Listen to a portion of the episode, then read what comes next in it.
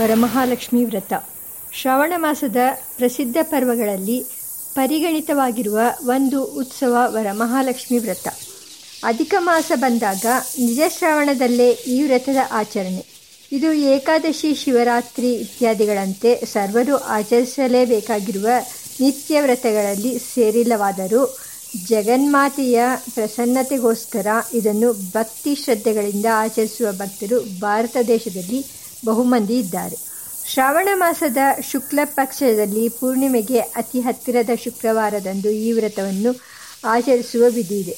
ಶುಕ್ಲೇ ಶ್ರಾವಣಿಕೆ ಮಾಸೆ ಪೂರ್ಣಿಮೋಪಾಂತ್ಯ ಭಾರ್ಗವೇ ವರಲಕ್ಷ್ಮ್ಯಾ ವ್ರತಂ ಕಾರ್ಯಂ ಸರ್ವಸಿದ್ಧಿ ಪ್ರದಾಯಕಂ ನಭೋ ಮಾಸೆ ಪೂರ್ಣಿಮಾಯಾಂ ಅಂತಿಕಸ್ತೆ ಭೃಗೋರ್ದಿನೇ ಮತ್ ಪೂಜಾ ತತ್ರ ಕರ್ತವ್ಯ ಸರ್ವಸಿದ್ಧಿಪ್ರದಾಯಿನಿ ಶ್ರಾವಣ ಶುಕ್ಲ ಪೂರ್ಣಿಮೆಯ ದಿವಸ.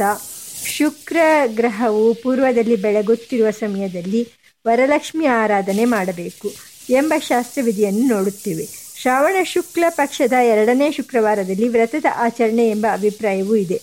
ಆದರೆ, ಶುಕ್ಲ ಪಕ್ಷದ ಇತರ ಶುಕ್ರವಾರಗಳಲ್ಲಿಯೂ ವ್ರತವನ್ನು ಆಚರಿಸುವ ರೂಢಿಯು ಕಂಡುಬರುತ್ತದೆ. ಈ ಪರ್ವದಲ್ಲಿ ಆರಾಧಿಸಲ್ಪಡುವ ದೇವತೆ ಮಹಾಲಕ್ಷ್ಮಿ.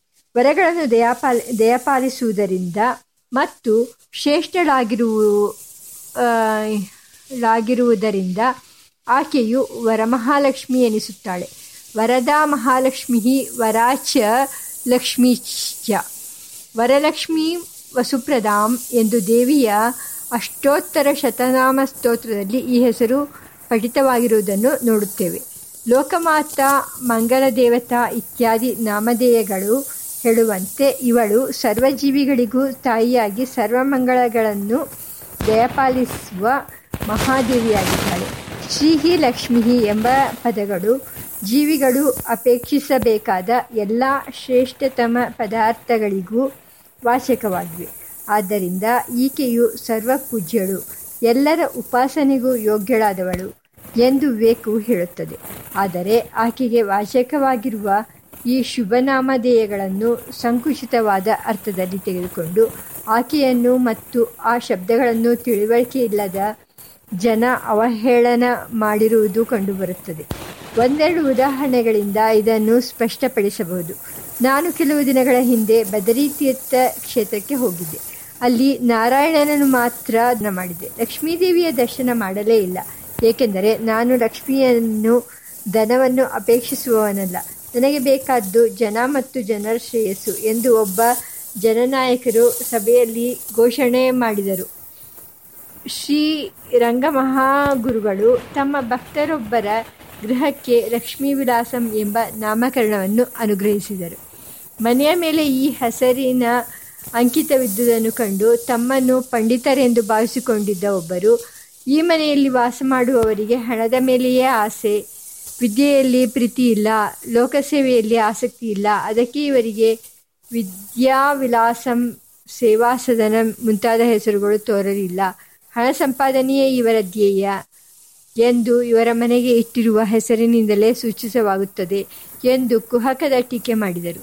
ಲಕ್ಷ್ಮೀ ಶಬ್ದದ ದಿವ್ಯವೂ ಭವ್ಯವೂ ಆದ ಅರ್ಥವ್ಯಾಪ್ತಿಯನ್ನು ಗಮನಿಸದೆ. ಆಕೆಯನ್ನು ತಿರಸ್ಕಾರದಿಂದ ಹಿಂದಿನ ಕಾಲದಿಂದಲೂ ಕೆಲವರು ಉಲ್ಲೇಖಿಸಿದ್ದಾರೆ. ಈ ಲಕ್ಷ್ಮಿಯು ಕ್ಷೀರಸಮುದ್ರ ಸಾಗರದಲ್ಲಿ ಹುಟ್ಟಿದಾಗ ಪಾರಿಜಾತದ ಚಿಗುರುಗಳಿಂದ ರಾಗ, ಕೆಂಬಣ್ಣ, ದುಷ್ಟವಾದ ಕಾಮವನ್ನು ಚಂದ್ರಕಲೆಯಿಂದ ಕೇವಲ ವಕ್ರತೆಯನ್ನು, ಉಚ್ಚೈಶ್ರವಸ್ಸಿನಿಂದ ಚಂಚಲತೆಯನ್ನು, ಕಾಲಕೋಟ ವಿಷದಿಂದ ಮೋಹನ ಶಕ್ತಿಯನ್ನು ಮದಿರೆಯಿಂದ ಮದವನ್ನು ಮತ್ತು ಕೌಸ್ತುಭದಿಂದ ಕಡು ನಿಷ್ಠುರತೆಯನ್ನು ಅವುಗಳ ಸಹ ವಾಸ ಪರಿಚಯದಿಂದ ಎತ್ತಿಕೊಂಡು ಬಂದಿದ್ದಾಳೆ.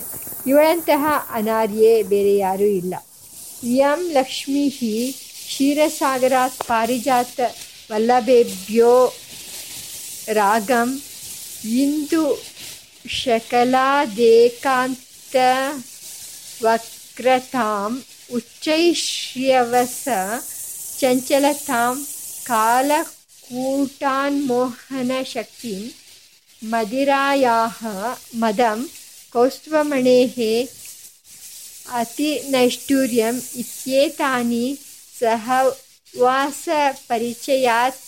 गृहीत्यैव उद्गता अनार्या कादम्बरी शुकनासोपदेश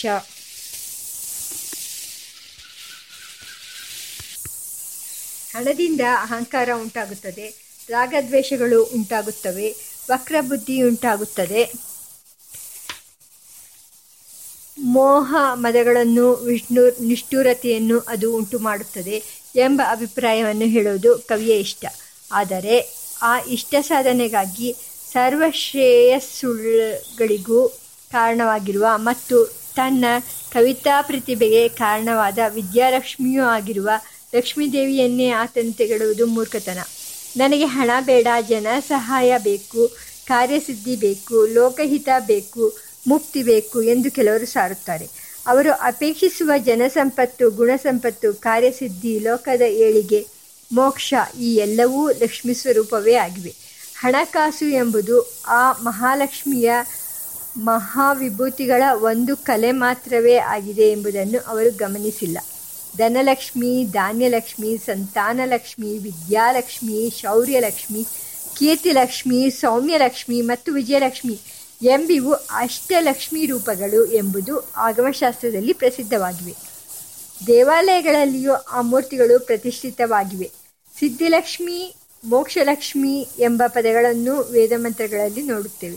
ಹೀಗೆ ಜೀವಿಗಳು ಬಯಸಬೇಕಾದ ಎಲ್ಲ ಪುರುಷಾರ್ಥಗಳನ್ನು ದಯಪಾಲಿಸುವ ಮಹಾತಾಯಿಯ ಬಗ್ಗೆ ಅಗೌರವದ ಮಾತುಗಳನ್ನಾಡುವುದು ಪಾಮರ ಬುದ್ಧಿ. ಹಣದಿಂದ ಅಹಂಕಾರ, ರಾಗದ್ವೇಷ ಇತ್ಯಾದಿ ಅನಿಷ್ಟಗಳು ಉಂಟಾಗುತ್ತವೆ. ಆ ಹಣವು ಲಕ್ಷ್ಮಿಯ ಒಂದು ರೂಪವೇ ಆಗಿದೆ. ಆದ್ದರಿಂದ ಆಕೆಯನ್ನು ನಿಂದಿಸುತ್ತೇವೆ ಎಂದು ಕೆಲವರು ಹೇಳುತ್ತಾರೆ. ಇದು ಸರಿಯಲ್ಲ. ಏಕೆಂದರೆ ವಿದ್ಯೆ, ವಯಸ್ಸು, ಯಶಸ್ಸು, ದೇಹಬಲ, ಜನಬಲ ಮುಂತಾದವುಗಳು ಅನೇಕರಿಗೆ ಮದವನ್ನೇ ಉಂಟು ಮಾಡುತ್ತವೆ ಈ ಕಾರಣದಿಂದ ಅವೆಲ್ಲವೂ ತಿರಸ್ಕಾರಕ್ಕೆ ಯೋಗ್ಯವಲ್ಲ. ಅವುಗಳಿಂದ ಆತ್ಮಹಿತವನ್ನು, ಲೋಕಹಿತವನ್ನು ಸಾಧಿಸುವುದು ವಿವೇಕ. ಭಗವಂತನ ವಿಭೂತಿಗಳಾದ ಅವುಗಳೆಲ್ಲವೂ ಪೂಜ್ಯವೇ ಆಗಿವೆ. ಹಣದ ವಿಷಯಕ್ಕೂ ಇದೇ ನಿಯಮವೇ ಅನ್ವಯಿಸುತ್ತದೆ. ಅದು ಜಗನ್ಮಾತೆಯ ಒಂದು ವಿಭೂತಿ. ಧರ್ಮ ಸಾಧನೆಗೂ ಮತ್ತು ಸುಖ ಸಾಧನೆಗೂ ಅದನ್ನು ಬಳಸಿಕೊಳ್ಳಬೇಕು. ಧನಾರ್ಧರ್ಮಂ ತತ್ ತತಃಸುಖಂ ಅರ್ಥವು ಪರಮಾರ್ಥಕ್ಕೆ ಯಾವುದೇ ರೀತಿಯಲ್ಲಾದರೂ ಉಪಯೋಗ ಪಡುವುದಾದರೆ ಅದರ ವಿಷಯದಲ್ಲಿ ನಾನು ವಿಮುಖನಾಗು ಎಂಬ ಮಹಾಗುರುಗಳ ವಿವೇಕವಾಣಿಯನ್ನು ಇಲ್ಲಿ ಸ್ಮರಿಸುತ್ತೇವೆ. ವಕ್ತಾಬ್ಜೆ ಭಾಗ್ಯಲಕ್ಷ್ಮಿ ಕರತಲಕಮಲೆ ಸರ್ವದಾ ಧಾನ್ಯಲಕ್ಷ್ಮಿ ದೂರ್ದಂಡೆ ವೀರಲಕ್ಷ್ಮಿ ಹೃದಯ ಸರಸಿಜೆ ಭೂತಕಾರುಣ್ಯಲಕ್ಷ್ಮಿ ಖಡ್ಗಾಗ್ರೆ ಶೌರ್ಯಲಕ್ಷ್ಮಿ ನಿಖಿಲಗುಣಗಣಾಡಂಬರೆ ಕೀರ್ತಿಲಕ್ಷ್ಮೀ ಸರ್ವಾಂಗೇ ಸೌಮ್ಯಲಕ್ಷ್ಮಿ ಸಪದಿ ಭವತ್ತು ಮೇ ಸರ್ವಮೋಕ್ಷಾರ್ಥಸಿದ್ಧೇಹೇ ನನ್ನ ಮುಖಕಮಲವನ್ನು ಭಾಗ್ಯಲಕ್ಷ್ಮಿಯು, ಕರಕಮಲದಲ್ಲಿ ಧಾನ್ಯಲಕ್ಷ್ಮಿಯು, ತೋಣುಗಳಲ್ಲಿ ವೀರಲಕ್ಷ್ಮಿಯು ಹೃದಯ ಕಮಲದಲ್ಲಿ ಭೂತದಯಾಲಕ್ಷ್ಮಿಯು, ಕತ್ತಿಯ ತುದಿಯಲ್ಲಿ ಶೌರ್ಯಲಕ್ಷ್ಮಿಯು ಎಲ್ಲ ಗುಣಗಳನ್ನು ವೈಭವದಿಂದ ಪ್ರದರ್ಶಿಸುವಾಗ ಕೀರ್ತಿಲಕ್ಷ್ಮಿಯು ಎಲ್ಲ ಅಂಗಗಳಲ್ಲಿಯೂ ಸೌಮ್ಯಲಕ್ಷ್ಮಿಯು ನನಗೆ ಒಡನೆಯೇ ಉಂಟಾಗಲಿ. ಅಲ್ಲಿ ಅವು ಯಾವಾಗಲೂ ನೆಲೆಸಿರಲಿ. ಅವುಗಳಿಂದ ಧರ್ಮವು ಮತ್ತು ಮೋಕ್ಷವು ಸಿದ್ಧಿಸಲಿ ಎಂಬ ಸುಭಾಷಿತ ಶ್ಲೋಕದಿಂದಲೂ ಇದೇ ಅಭಿಪ್ರಾಯವು ಸ್ಥಿರಪಡುತ್ತದೆ. ಕಾಮಿನಿ ಕಾಂಚನಗಳನ್ನು, ಖ್ಯಾತಿ ಲಾಭ ಪೂಜೆಗಳನ್ನು ತೊರೆದ ಆತ್ಮಸಾಧಕನು ಮತ್ತು ಸನ್ಯಾಸಿಯೂ ಕೂಡ ಭೂತದೆಯೇ ಕ್ಷಮೆ ಅನಸೂಯ ಮುಂತಾದ ಆತ್ಮಗುಣ ಸಂಪತ್ತನ್ನು ಮತ್ತು ಮೋಕ್ಷ ಸಂಪತ್ತನ್ನು ಪ್ರಾರ್ಥಿಸುತ್ತಾನೆ. ಆ ಸಂಪತ್ತುಗಳು ಕೂಡ ಲಕ್ಷ್ಮಿಯ ಆಕಾರಗಳೇ ಆಗಿರುವುದರಿಂದ ಅವುಗಳನ್ನು ಅನುಗ್ರಹಿಸುವ ಮಹಾದೇವಿ ಮಹಾಲಕ್ಷ್ಮಿಯು ಅವರಿಗೂ ಆರಾಧ್ಯಳೇ ಆಗಿದ್ದಾಳೆ. ಈ ಕಾರಣದಿಂದಲೇ ಶ್ರುತಿ, ಸ್ಮೃತಿ, ಪುರಾಣ, ಇತಿಹಾಸ, ಆಗಮಾದಿಗಳಲ್ಲಿ ಹೇಳುವಂತೆ ಬ್ರಹ್ಮಾದಿ ದೇವತೆಗಳು ಮತ್ತು ಸರ್ವ ಪುರುಷಾರ್ಥ ಸಾಧಕರು, ಸಿದ್ಧರು ಮಹಾಲಕ್ಷ್ಮಿಯನ್ನು ಪೂಜಿಸಿದ್ದಾರೆ. ಆಚಾರ್ಯವರ್ಯರಾದ ಶಂಕರ, ರಾಮಾನುಜ, ಆನಂದತೀರ್ಥ ಮುಂತಾದ ಮಹಾತ್ಮರು ಆಕೆಯನ್ನು ಕುರಿತು ಭಕ್ತಿ ರಸಾಯನವಾದ ಸ್ತೋತ್ರಗಳನ್ನು ಹಾಡಿದ್ದಾರೆ. ಲಕ್ಷ್ಮೀ ಎಂಬ ಶಬ್ದಕ್ಕೆ ಎಲ್ಲವನ್ನೂ ಯಾವಾಗಲೂ ನೋಡುತ್ತಿರುವವಳು ಲಕ್ಷ್ಯತಿ ಸರ್ವಾಂ ಸದಾ ಇತಿ ಲಕ್ಷ್ಮೀ ಎಂಬ ಅರ್ಥವನ್ನು ನೋಡುತ್ತೇವೆ.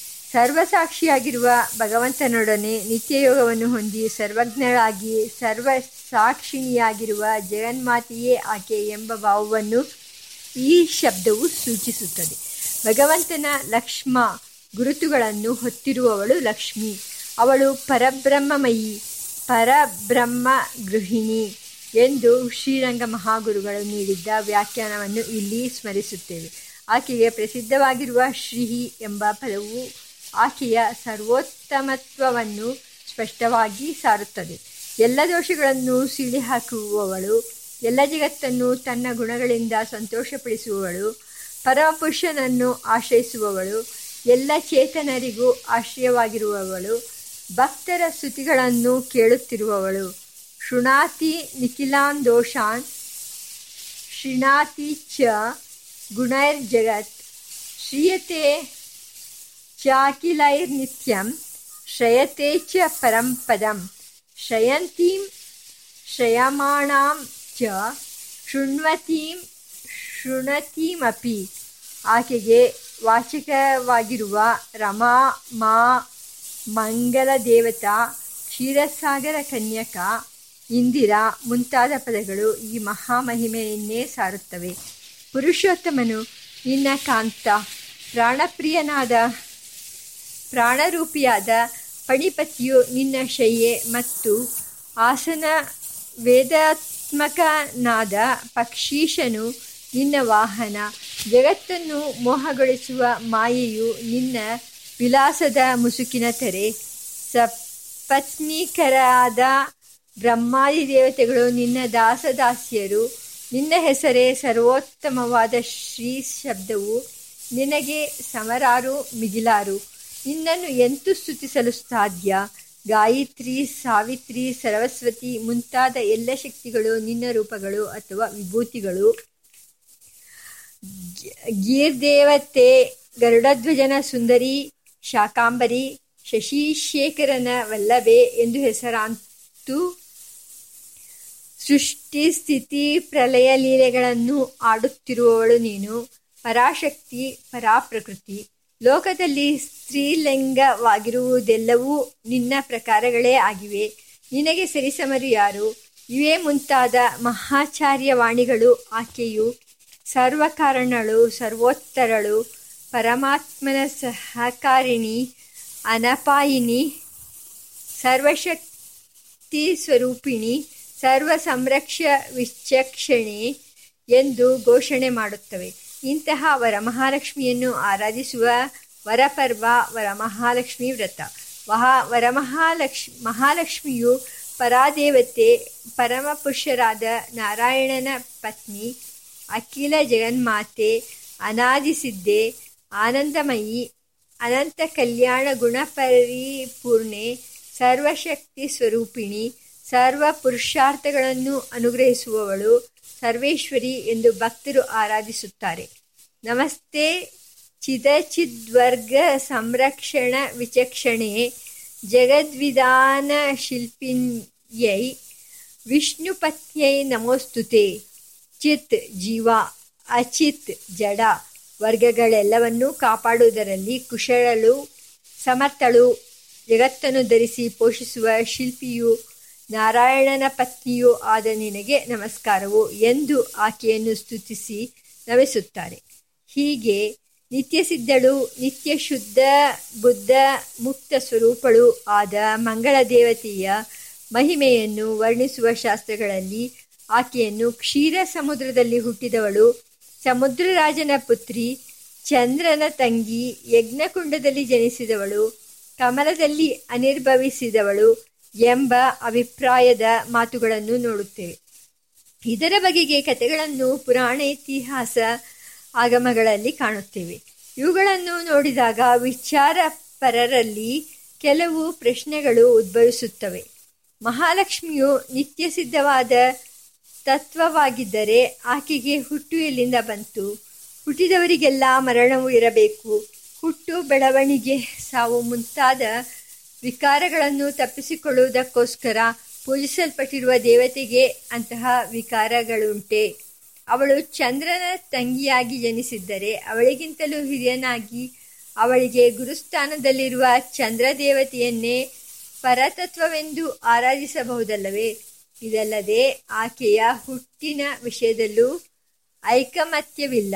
ಸಮುದ್ರದಲ್ಲಿ ಹುಟ್ಟಿದವಳು ಎಂದು ಒಮ್ಮೆ ಹೇಳುವುದು, ಯಜ್ಞದ ಅಗ್ನಿಯಲ್ಲಿ ಹುಟ್ಟಿದವಳು ಎಂದು ಕೆಲವು ಕಡೆ ವರ್ಣಿಸುವುದು. ಕಮಲದಲ್ಲಿ ಸಂಭವಿಸಿದವಳು ಎಂದು ಬೇರೆ ಕೆಲವು ಕಡೆ ತಿಳಿಸುವುದು. ಇವುಗಳನ್ನು ಗಮನಿಸಿದರೆ ಇವೆಲ್ಲ ಬೇರೆ ಬೇರೆ ಕಾಲದ ಕಟ್ಟುಕತೆಗಳು ಕಾವ್ಯಗಳು ಎಂದೇ ತೋರುತ್ತದೆ.